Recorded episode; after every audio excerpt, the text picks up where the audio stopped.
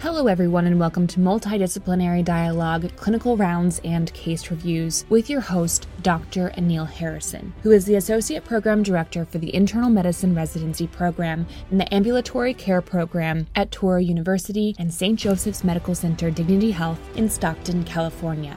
Today we have a case review that Doctor Harrison and Doctor Paul Shu will analyze and provide treatment insights. Doctor Shu is a second-year internal medicine resident at Saint Joseph's Medical Center in Stockton, California.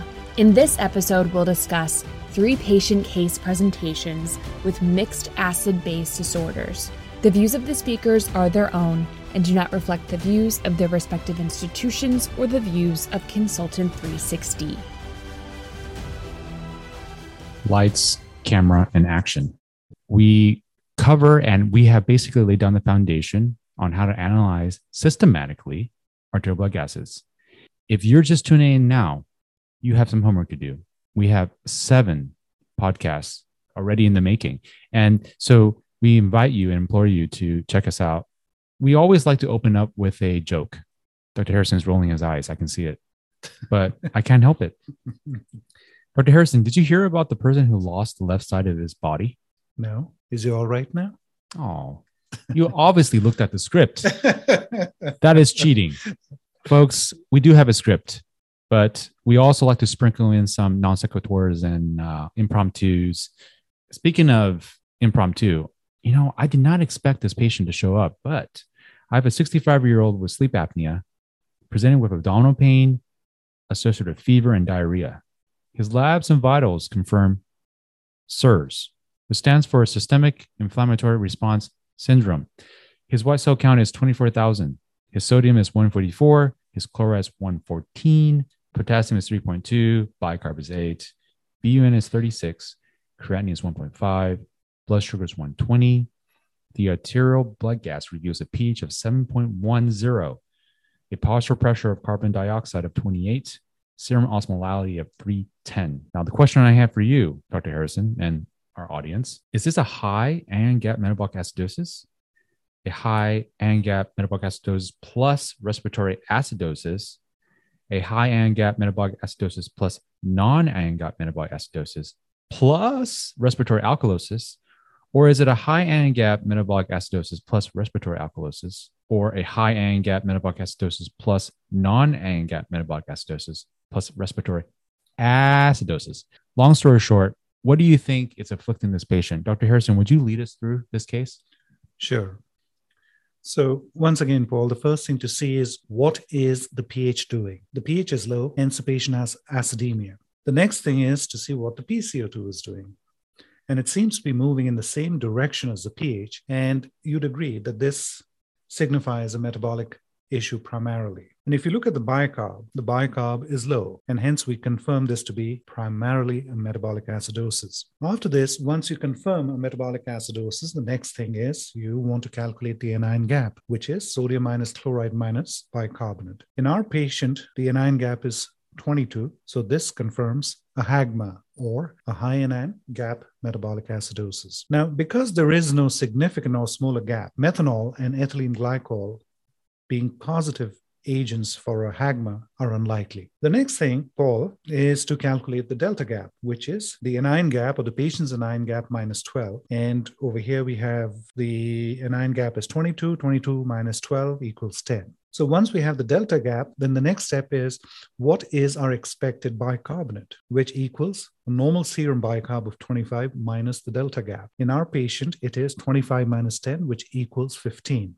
The interesting thing is, Paul, if you take a look at the patient's bicarb is actually eight, which is much lower than what we calculated the bicarb to be. Hence, the patient is losing bicarbonate, which are unaccounted for. And therefore, this represents a NAGMA as well, a non-anion gap metabolic acidosis. Therefore, a patient has a HAGMA along with a MAGMA. The next step is to calculate what would the expected P C O two be, which would equal the patient's bicarb plus fifteen. So eight plus fifteen equals twenty-three. However, the actual P C O two, if you take a look, of the patient is twenty-eight, which is higher than the expected P C O two of twenty-three. Would you agree this represents that the patient has a respiratory acidosis as well. So to summarize, our patient has a HAGMA plus a NAGMA along with respiratory acidosis. Sounds like a fun time, Doctor Harrison. Absolutely. Maybe not for the patient, but definitely for our audience, right? So let me ask you a question, Paul. What Sure. do you think the etiology is? I'm very glad you asked, Doctor Harrison. It's as if I did not prepare for this question. So the high N G A P metabolic acidosis is probably secondary to his sepsis and lactic acidosis. The normal N G A P metabolic acidosis is probably because of the diarrhea, while the respiratory acidosis is possibly because of sleep apnea. Awesome. That is great, Paul. Team effort, Doctor Harrison. We're going to move on to our next case. Here's another joke for you guys. What did the buffalo say to its son? Bye, son. Oh, that sounds familiar. That brings back some tragic memories. Let's not go there, guys. All right. Move, moving on, onwards and forwards. I have another patient here, twenty-five-year-old rabbit female with insulin-dependent diabetes, presents to the E R with vomiting and orthostatic hypotension. Goodness. I know, right? Sodium of one forty-five, a chloride of one hundred, bichlor of fifteen, B U N of thirty, and a creatinine of two. Blood sugar of three hundred, lactate of five, and urine ketones of four plus. Blood gases show a pH of seven point two four, a partial pressure of carbon dioxide of twenty, serum osmolality of three twenty. Doctor Harrison, would you help us with this case? Sure. So once again, Paul, the pH is low, and therefore the patient has acidemia.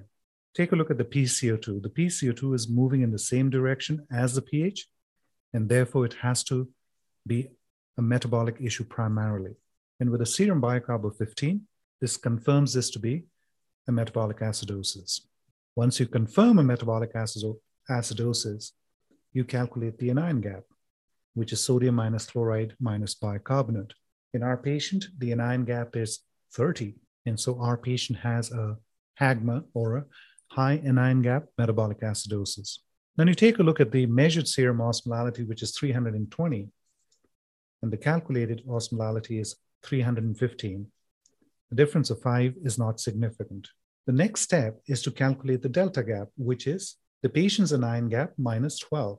In our patient, this equals thirty minus twelve, which is eighteen. After the delta gap, the next step is to calculate the expected serum bicarbonate.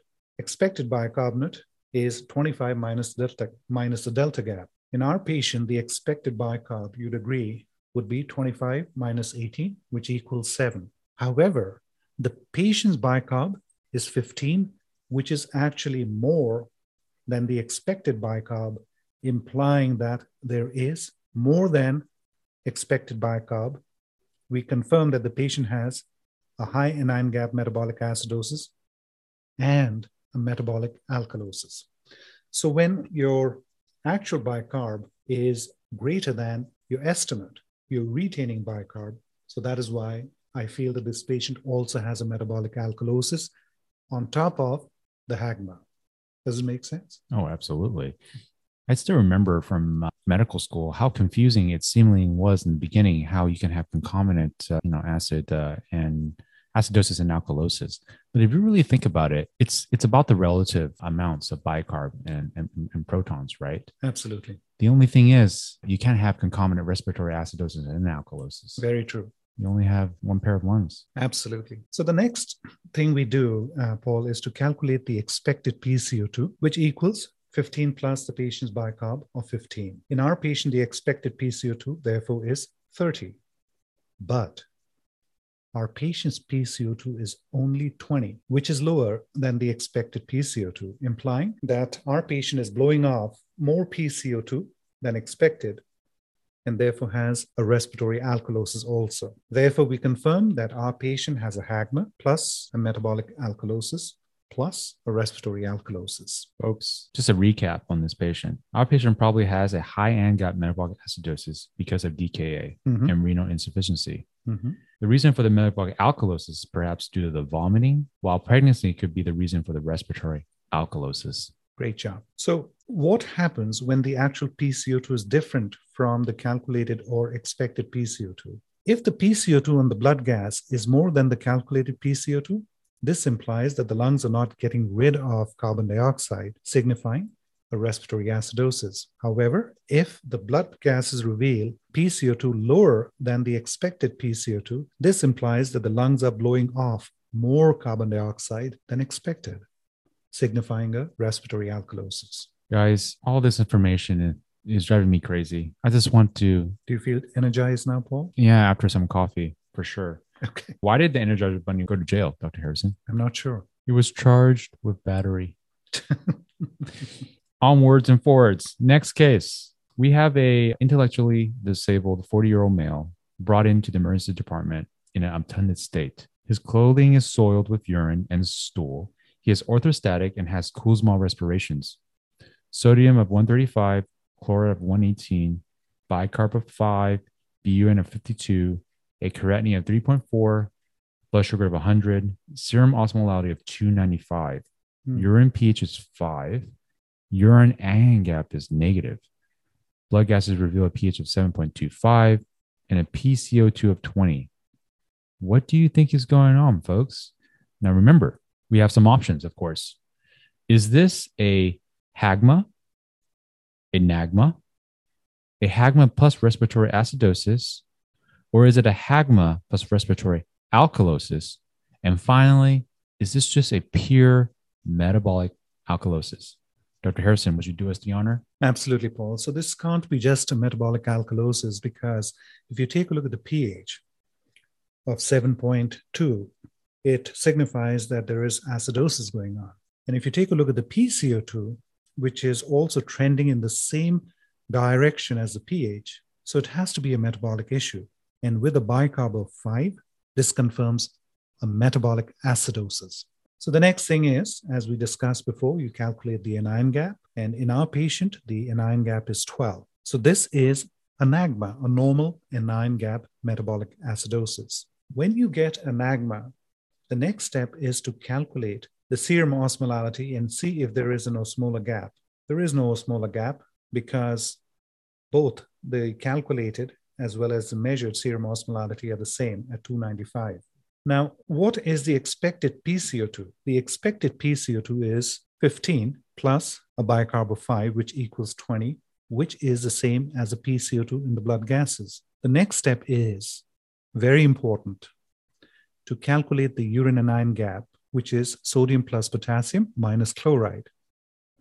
Since you mentioned, Paul, that the ur- urine anion gap is negative, I would say this is pointing towards a G I issue, or it could be secondary to a proximal renal tubular acidosis. But you mentioned that the patient has a history of diarrhea.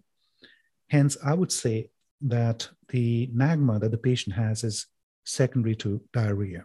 Wow. What a closing to a fantastic series of three cases. Awesome. Awesome. You know, folks, we had a segment that focused strictly on the uh, value of urine anion gap. And once again, a shameless self-promotion to check out that particular episode. I thank Doctor Harrison so much for walking us through three extraordinary cases. It's my pleasure, Paul. Thank you, everybody. Thank you, everybody. Until next time. Bye. Bye.